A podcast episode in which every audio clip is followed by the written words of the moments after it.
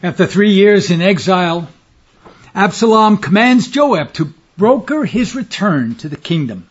This is the 30th sermon in the series, Kingdom, Dynasty, and Glory, an exposition on the second book of Samuel. Our Old Covenant reading coming from 2 Samuel and chapter 14 as we pick up the narrative in verse 21, verse 21 through the end of the chapter 33. 2 Samuel chapter 14, 21 through 33. Beloved of the Lord, this is the word of God unto us this morning. And the king said unto Joab, Behold now, I have done this thing. Go therefore, bring the young man Absalom again. And Joab fell to the ground on his face and bowed himself and thanked the king.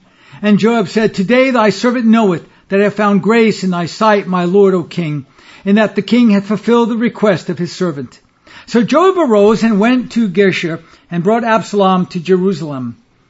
And the king said, let him turn to his own house, and let him not see my face. So Absalom returned to his own house and saw not the king's face. But in all Israel, there was none to be so much praised as Absalom for his beauty.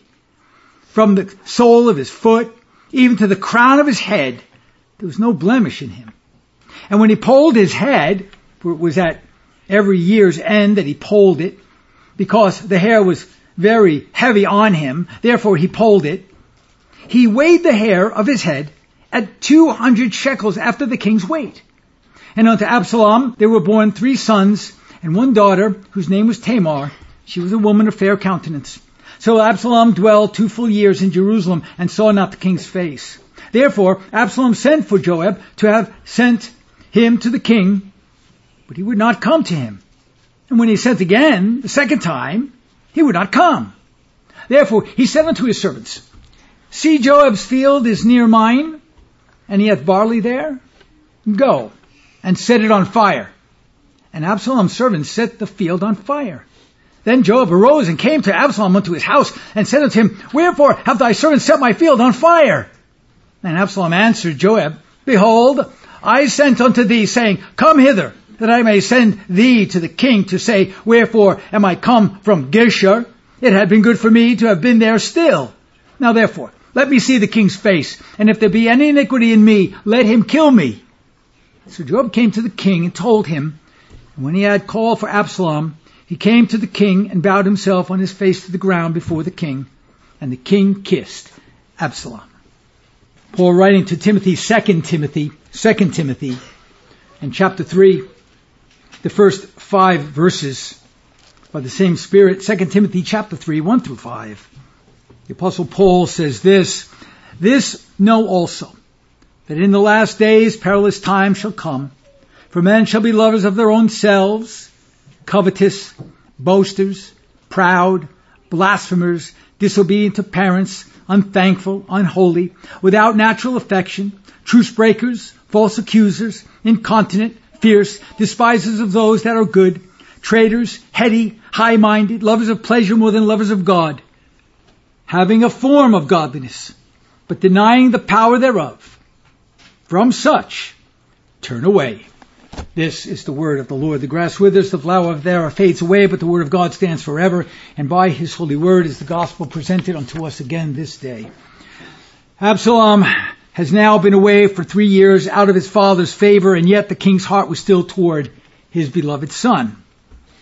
Historically, we can see the intimate connection of a father to his son, even in the face of a grievous crime within the family structure, and this is entirely natural.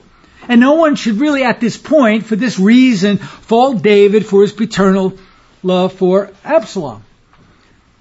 Now, to be sure, from the scriptures, Absalom was something to behold. If you remember, he was loved by the people, and here in this reading of the Old Testament, he was loved by the people because he was something else. He was a beautiful individual, and the people loved him for his beauty. And as we had determined last time, very carnal reasoning for loving the man. And yet, Israel loved Absalom. Nevertheless, Absalom was discomforted by the breach that he and his father had between them. David also was longing for his own son. And while David wanted to mend that chasm, he was unable to do so entirely. Now, if there's any gospel allusion to this situation, we might conclude a number of possibilities. Now, remember, we have before us a historical narrative. This is what happened. We can learn much from the historical narrative. But where is some of the types and figures? Where is the gospel? Is there the gospel? This is, of course, all about the gospel of Jesus Christ. So we have to begin to dig. We have to begin to look very carefully to see, are there any possibilities here in this narrative where we might see some of the gospel allusions to this situation? Well, if, and I say if, Absalom is a figure of rebellion, which we know he is, he is then therefore a figure of Adam. And we can see the relationship between God and, and Adam, even as we see the relationship between David and his son Absalom. As Absalom was banished, so was Adam banished from the Garden of Eden. And for Absalom, he was banished from the kingdom of God, even as, as Adam was banished from Eden, which was a type of the kingdom of God. And we see that God was not well pleased with Adam since he had rebelled, and yet he still made a way for him to be reconciled. However, in another sense, Absalom might even thinly, and I emphasize to you, thinly reflect certain aspects of Christ. I say this only because of the attention given to the three years that Absalom was in exile and how it might reflect the three days and three nights that Christ was in exile bearing the wrath of God as he went to the cross for the sins of his people. And remember the words of the Savior. Why hast thou forsaken me? Or perhaps, why hast thou sent me into exile? And yet at the very same time, during Christ's atoning exile, the heart of God was favorable toward him, even as David's heart was favorable toward Absalom, because that was his son. And so once again, we see some intimate connections between the first Adam and the last Adam. But for now, in this narrative, we see David longing for Absalom, his son's return.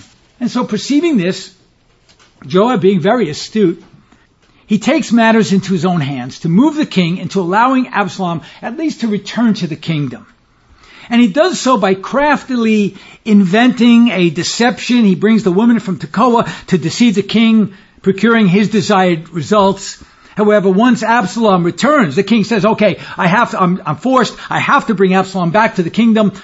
But when he does return, David says something very curious. He says, he can come back to the kingdom, but I refuse to see his face. And for two whole years, they did not see one another. So Absalom dwelt two full years in Jerusalem and saw not the king's face. Verse 28. Now, upon his return to Jerusalem, many things happen within that two years. He's married, he has three sons, and he has one daughter who he names Tamar in honor and remembrance of his sister Tamar. We see this in verse 27.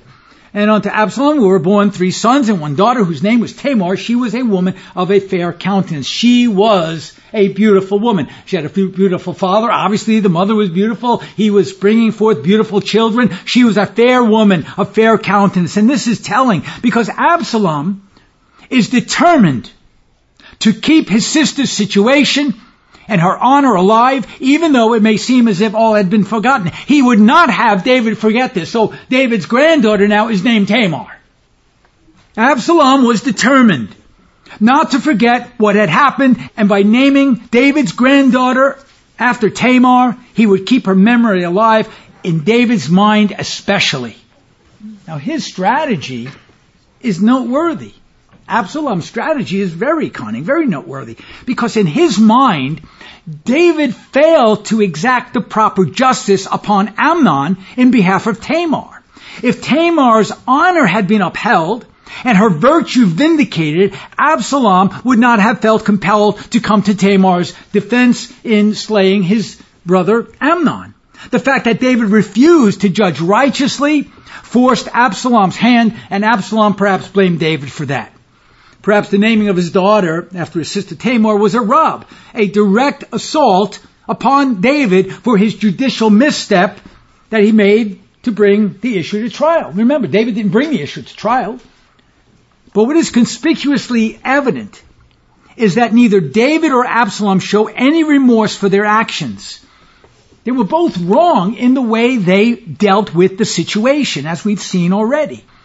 And yet Joab is pushing at this point for reconciliation without any real strategy. Notice, he wants Absalom back to the kingdom, but he really doesn't have a strategy how to bring about reconciliation. How is he going to remedy what originally brought about the situation between the king and Absalom? He really didn't have a clue. But for a moment, let's return to Absalom's beauty, because this is a very interesting statement. He was beautiful. God is careful to highlight this most important detail concerning the king's son Absalom. Notice verse 25.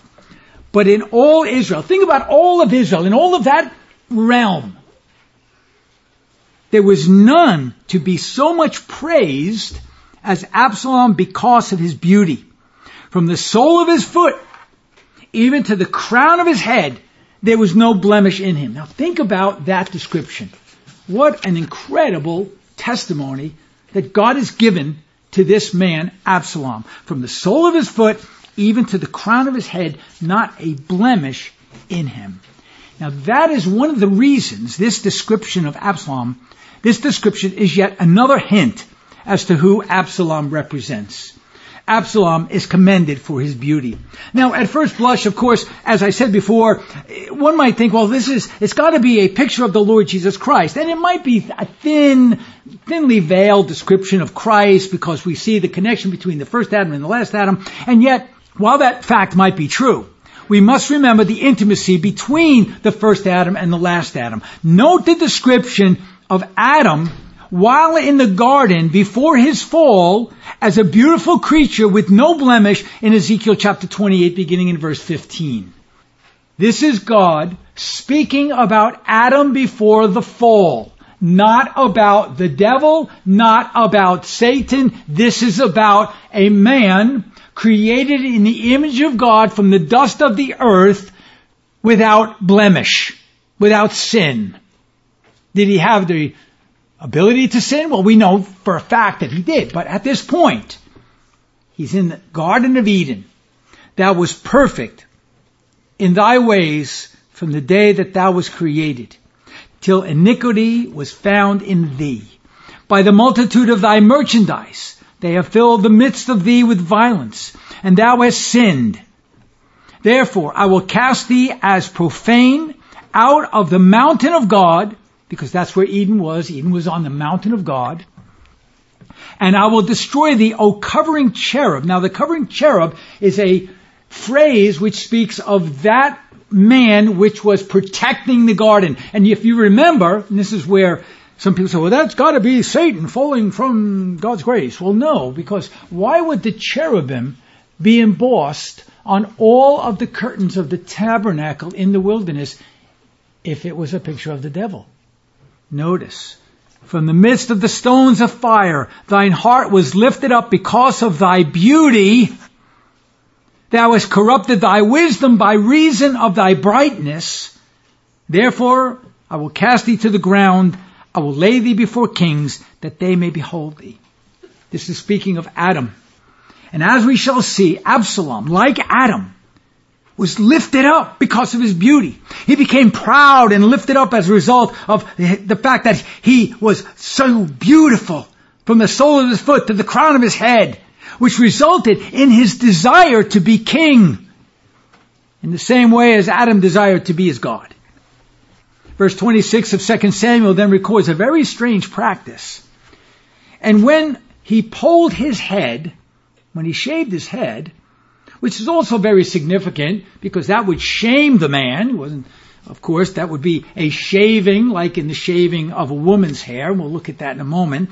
When he pulled his head, for it was at every year's end that he pulled it, because the hair was very heavy on him, therefore he pulled it. He weighed the hair of his head at 200 shekels after the king's weight. Now that was his covering. Because hair, as a head covering, is a symbol of humility and submission. It refers to covenant headship. Paul tells the church at Corinth that the hair of a woman signifies her submission under her husband's covenant headship. Notice, 1 Corinthians chapter 11 verse 15. But if a woman have long hair, it is a glory to her, for her hair is given her for a covering. This statement also seems to indicate that artificial head coverings are not actually mandatory for women in worship since Paul says their hair is the covering.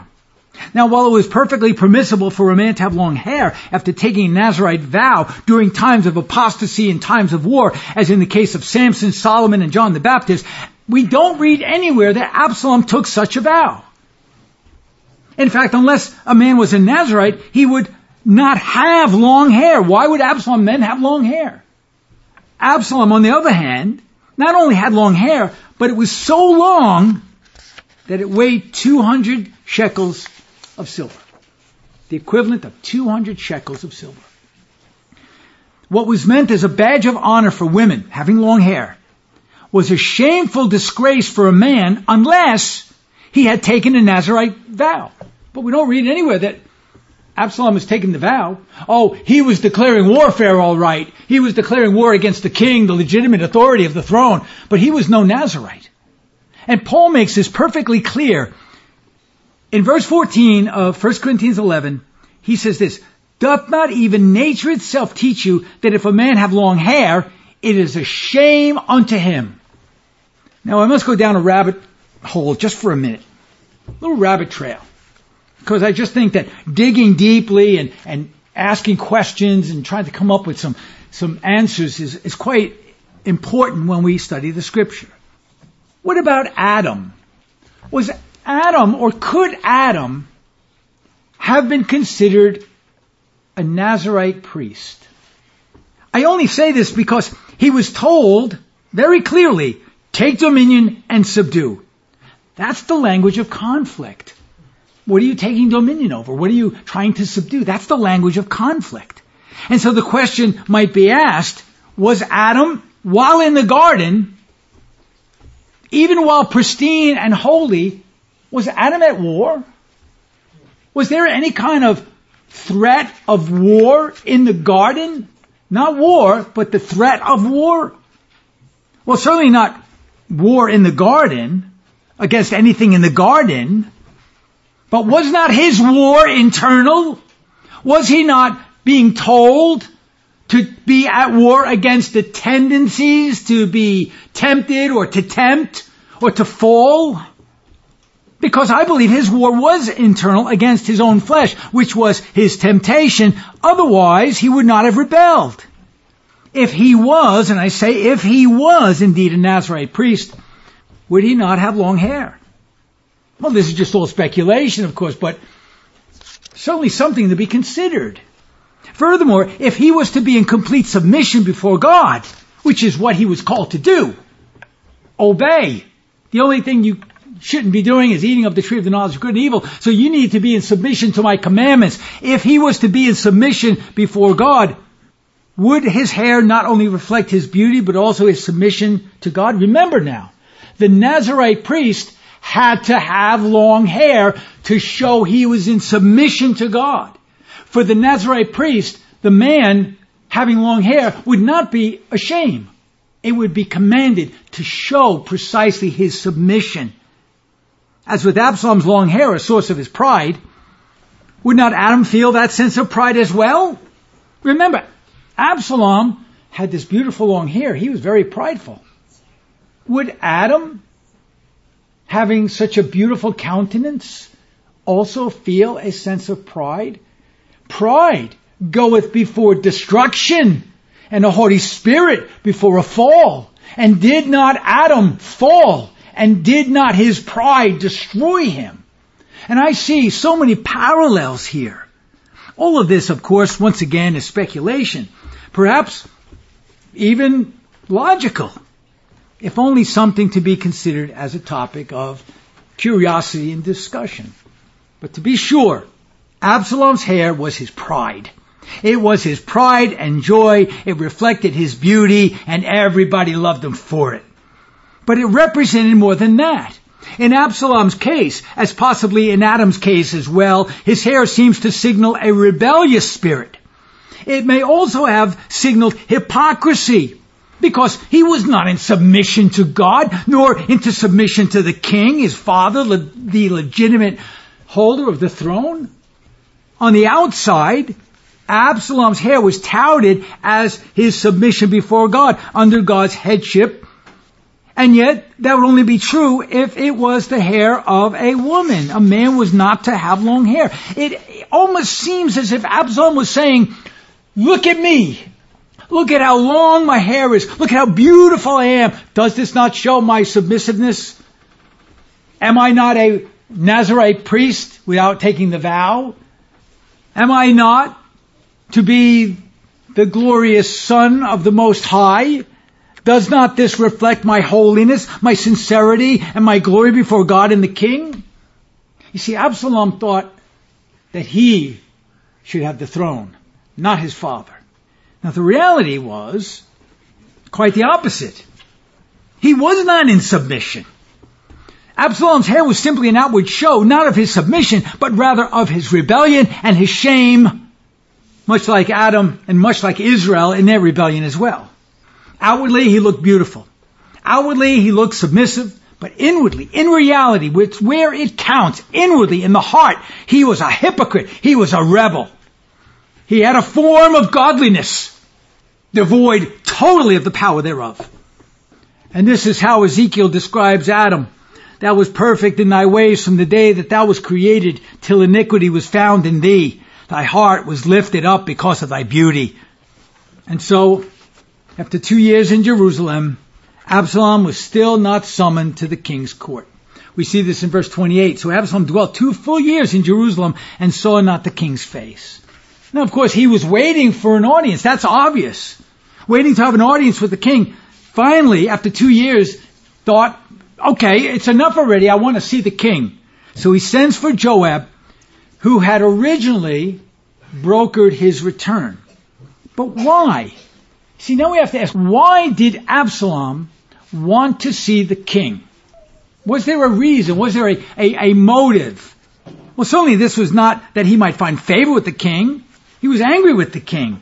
He didn't look for pardon of any sort. He was still bitter over David's lack of judgment in the case of Tamar. He thought he was better than David in judging Israel because he believed David's judgment was not right, which led him to take matters in his own hands having lost all confidence in his father, lost confidence in the king, lost confidence in the king that was a judge, Absalom thought it best if he resume his position before the king so that, so that he can assume the position of king.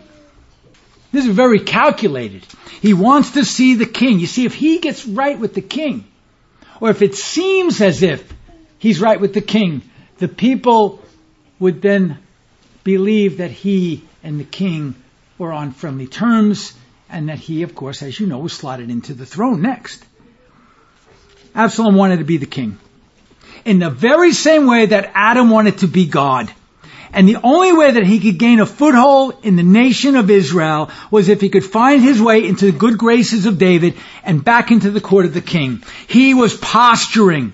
In this way, the people might be persuaded that Absalom spoke as the voice of the king, being brought into the king's court would act as an endorsement from the king, and the people would then look to Absalom rather than David. This was a calculated move. This was a political move by Absalom's part. A brilliant move. Since he gave Absalom political capital so that he could move in and take over the kingdom. Absalom was positioning himself in such a way as to be in a better political position to wage a campaign against the king in a conspiracy way so that he might become king. He knew he needed a visible presence in the court so that when he made his move against David, the people might recognize him as a legitimate ruler who had been in the king's court. After all, he was next in line to be the king. So if Absalom waged his campaign from a place of exile, his chances would be almost nil. But wage a campaign from the court of the king, now that's a totally different story. Now in light of this, anyone that still believes that the Bible does not discuss politics hasn't read the scriptures well enough with a critical eye. And so Absalom twice sends for Joab to make the necessary preparations for him to see the king.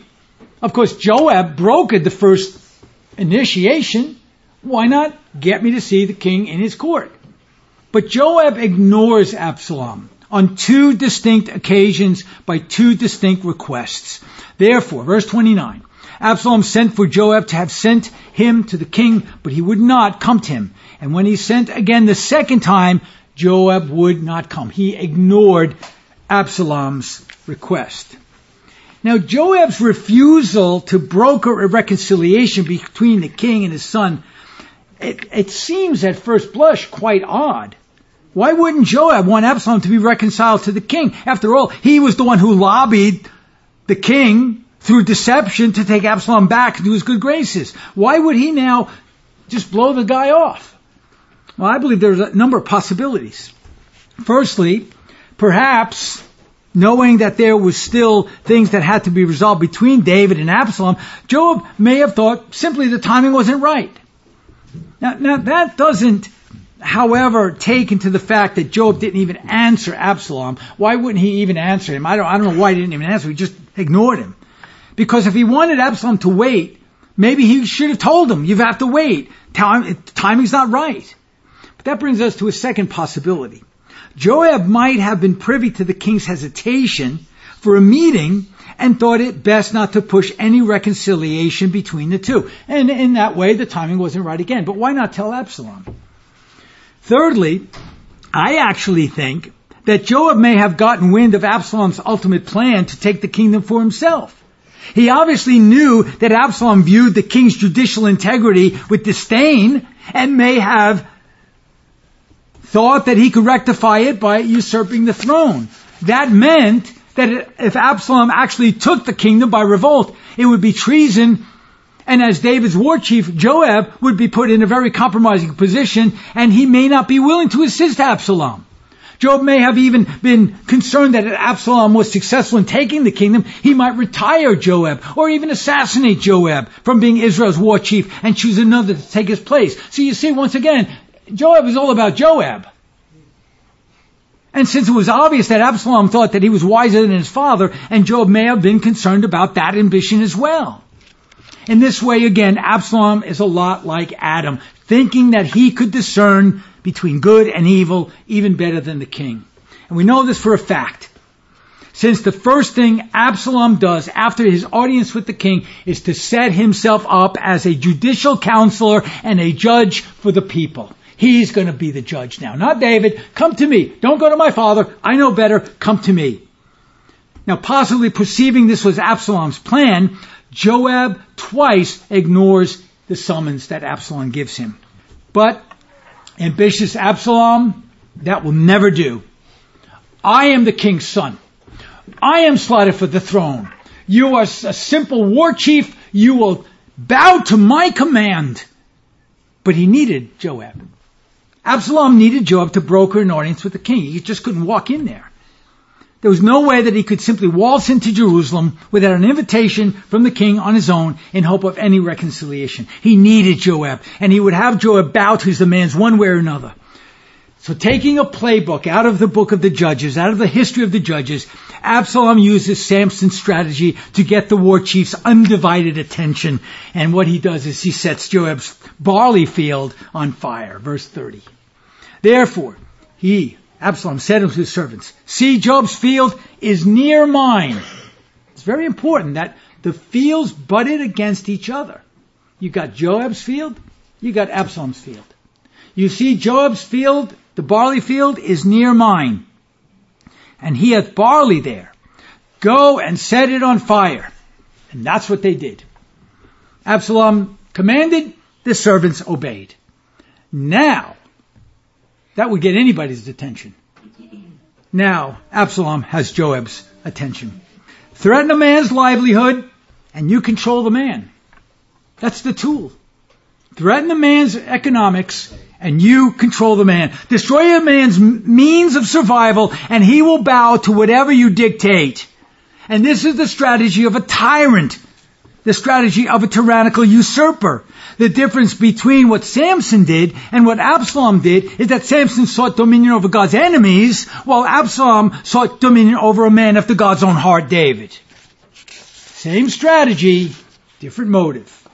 If we go back to the idea that Absalom is a typification of Adam, representing unregenerate man, or even apostate Israel, or even the state, the tyrannical state, we can see how the unregenerate act tyrannically in order to usurp the legitimate kingship of Christ by injecting themselves into the kingship, thinking that they know better than God.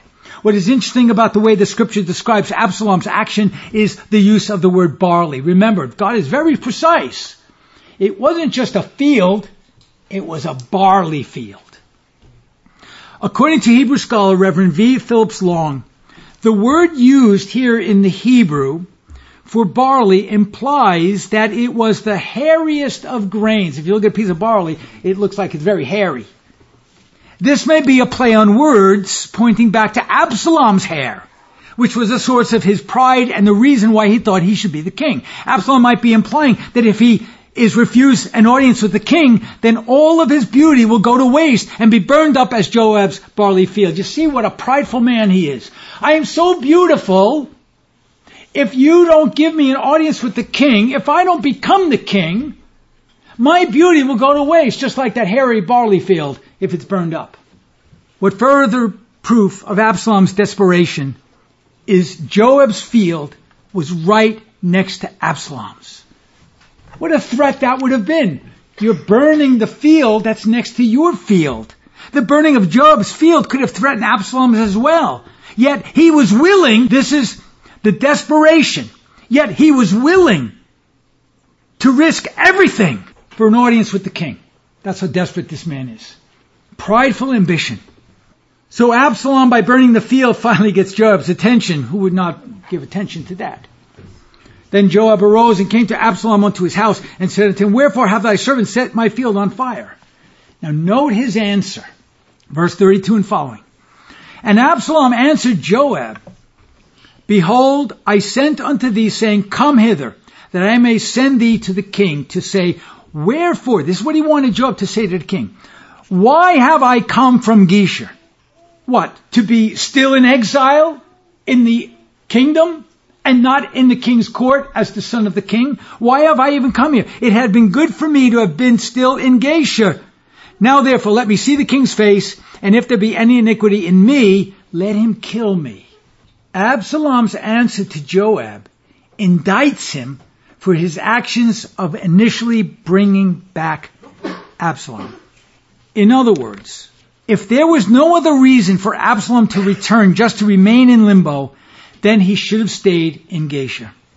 So obviously, Absalom is frustrated, so he tells Joab that if the king so chooses, to put him on trial for his murder of Amnon, let it be done. Now therefore, let me see the king's face, and if there be any iniquity in me, let him kill me. Another bold statement. He committed murder. He committed an assassination, premeditated. After years, after two years. V. Philip Long observes this. He says, Absalom, in effect, is asking that his actions be put on trial, which by implication, and this is important, which by implication suggests that David's too should come under scrutiny. That was the motive. He wanted David's actions not taking action against Tamar's rape and violation to come under scrutiny as well. This entire situation has been a dark cloud hanging over the entire kingdom, which directly affected both David and Absalom deeply. So at this point, Absalom simply wants to know, where do I stand? Where do I stand in this situation? He wants his actions to be put on trial to see if he should die or live, or, or maybe even vindicated by the king. This too was a calculated maneuver. He waited years before demanding an audience with the king. And I believe it was so that he might gain favor with the people, which would put great pressure on David when Absalom finally came to trial to put him to death. The people love me. You're going to kill me? I'm the heir to the throne. You're going to kill me? You're the one that moved me to assassinate Amnon, and you're going to kill me? Think of the hubris. Think of the boldness, the craftiness, the, the intelligence of such a crafty man. Perhaps Absalom thought, If my father could, could not condemn his son Amnon for such a terrible act of unprovoked violence and wickedness, surely he could not judge me, his son next in line for the throne, for executing a just penalty on Amnon, which it was not, in the wake of the king's inability to judge rightly. Absalom thought that he had positioned himself securely within the nation of Israel and had David in a very difficult position. And yet, Amnon's assault on Tamar was not a capital crime. It didn't deserve the death penalty as we saw. Absalom thought that his murder was justified, but it was not. But in his pride, in his blindness, in his passion, he thought that he should be vindicated. Absalom's request for an audience with the king placed Joab in a very awkward position. Nevertheless, he makes the necessary arrangements for Absalom and David to meet. Verse 33. So Joab came to the king and told him, and when he had called for Absalom, he came to the king and bowed himself on his face to the ground before the king, and the king kissed Absalom. Okay, so now, once in the court of the king, there's no mention of judgment, there's no mention of vindication. There's no mention of even a discussion of what happened. All we know from the scripture is that when Absalom came before the king, he bows down on the floor on his face. He shows respect even though in his heart he is going to rebel. Now, what we don't see here, it's not so much what we do see. It's really what is missing. What is missing? Remember, David was longing for his son. We don't read anywhere that David ran to him in, in a paternal embrace. We don't read any words spoken as it was in the parable of the prodigal son. We don't see anything like that. What we see is perhaps a cold reunion of two opposite parties forced to reconcile, seemingly against their will, but needful for the necessary optics. And all we are told is that David kisses his son. And that was an act of reconciliation. That was the least that David could do. He had to do at least that. But was it simply an act for the media? Was it simply so that Israel could see, okay, we, we're kissing, we're making up? Little kumbaya moment here without real passion without real intimacy. So my question is, was this something that protocol dictated and nothing more? Perhaps it was. But whatever the case, that was all Absalom needed. He needed the reconciliation of the king. Now, being reconciled to his father, whether in optics or reality, he can move ahead with his plan to overthrow the kingdom as he always had planned and establish the throne for himself. We will examine that next when we consider Absalom's quest for rebellion as we continue in the second book of Samuel. And this we shall do, God helping us unto the praise of the glory of his grace. Amen.